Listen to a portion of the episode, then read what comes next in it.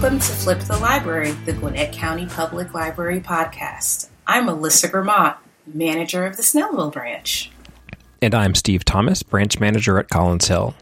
The novel coronavirus COVID 19 has been a great challenge to the health and safety of the world, and while libraries are not immune to its effects, we can still serve our communities in unique ways. Today, Melissa and I are joined by Gwinnett County Public Library Executive Director Charles Pace to discuss GCPL's response. Charles, thank you for joining us. Good to be here, Steve.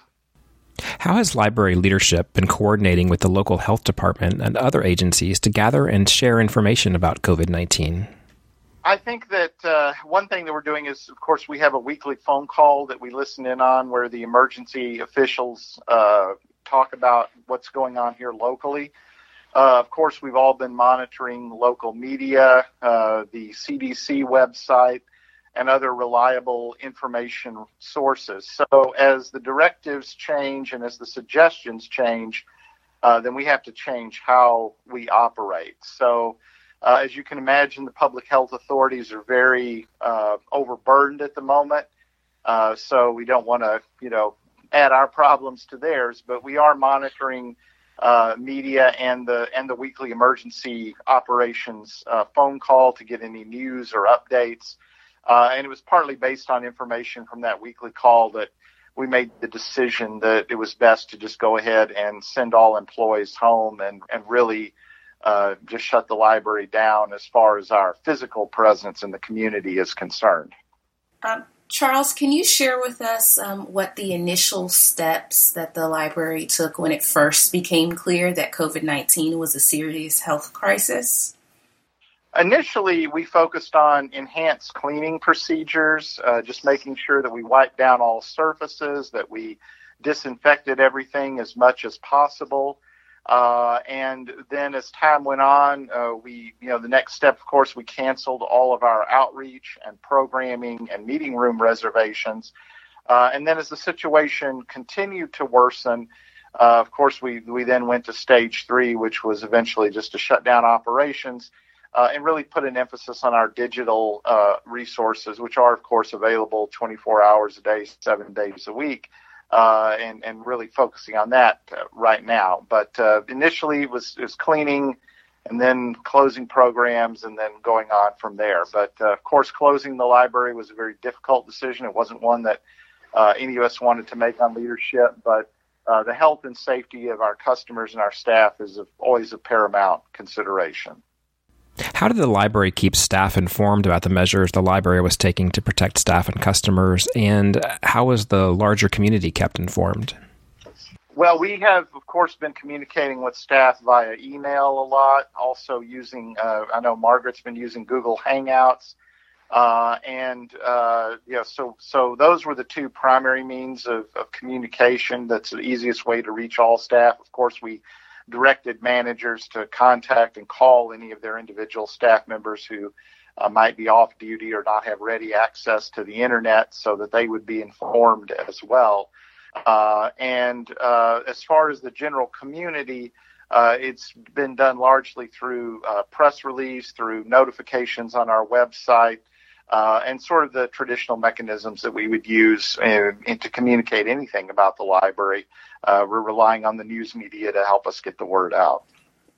And Charles, you kind of answered this before, but can you maybe go into a little bit um, greater detail on how you and the rest of the leadership team made the difficult decision to close all of the library branches? Uh, well, we had we were having daily emergency meetings of leadership to kind of coordinate and see where everything was, and it just became clear with every passing day that you know there were more and more cases in the local area that the situation was likely to get much worse before it got better. Uh, and you know, we talked for a while about you know trying to provide uh, emergency pickup of holds. We did that for one day.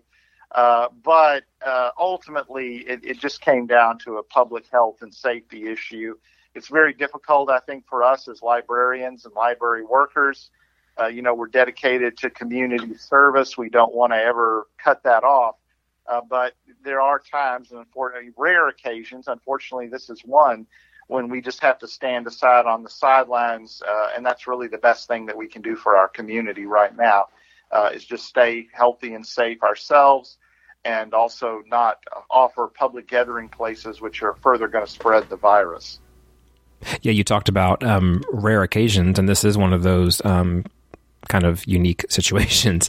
Um, so, have you been in contact with other library directors, or have you been in monitoring other re- libraries' reactions to learn about and share the ways that you're all working through this situation? Yes, I mean I'm of course on a number of different listservs, and so I've been in communication with colleagues here in Georgia and around the country.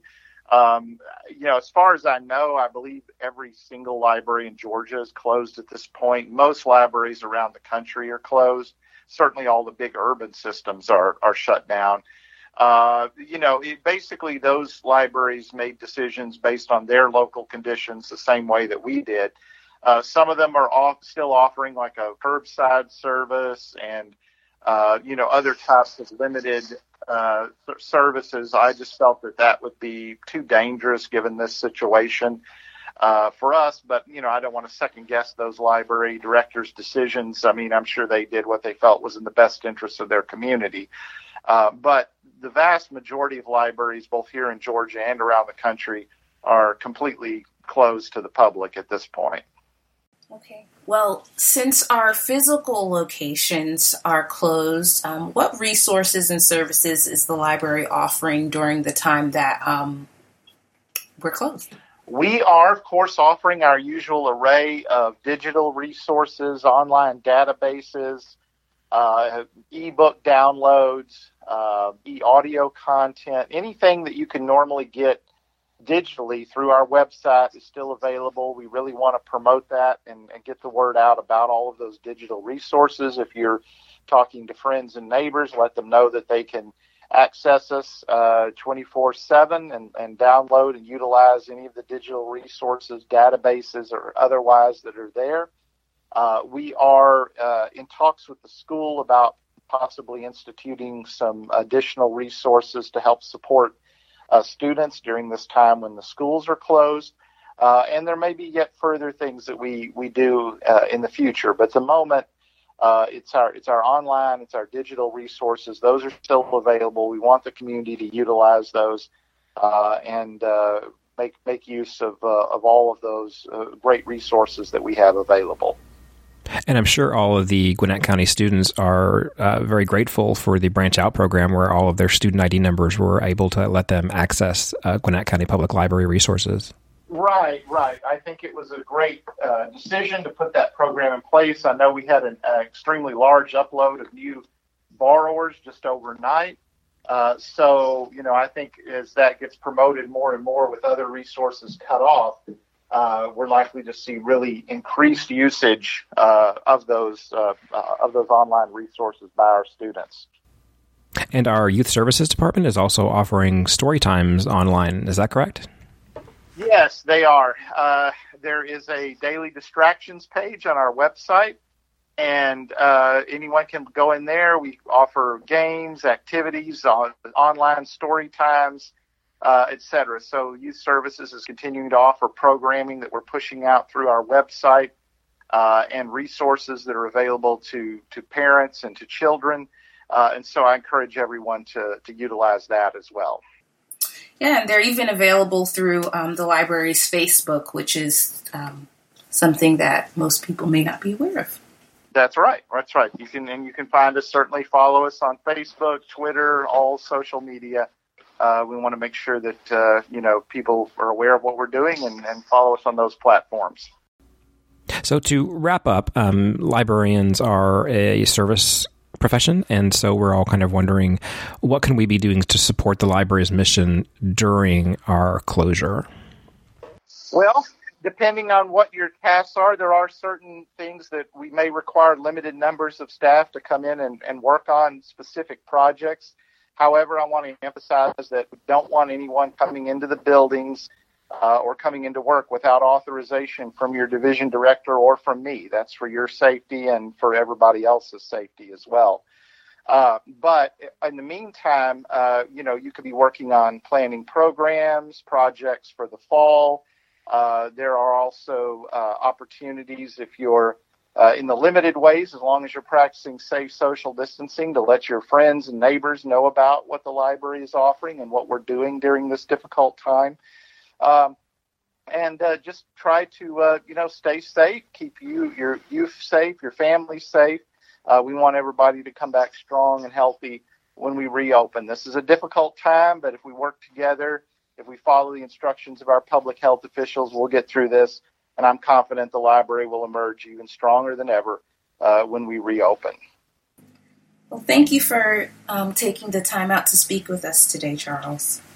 My pleasure, and uh, you know I'm I'm really proud of our staff. I'm proud of their dedication and their hard work, uh, and uh, I, I, really do look forward to us uh, getting reopened as soon as possible and and getting back to doing the work of serving the community.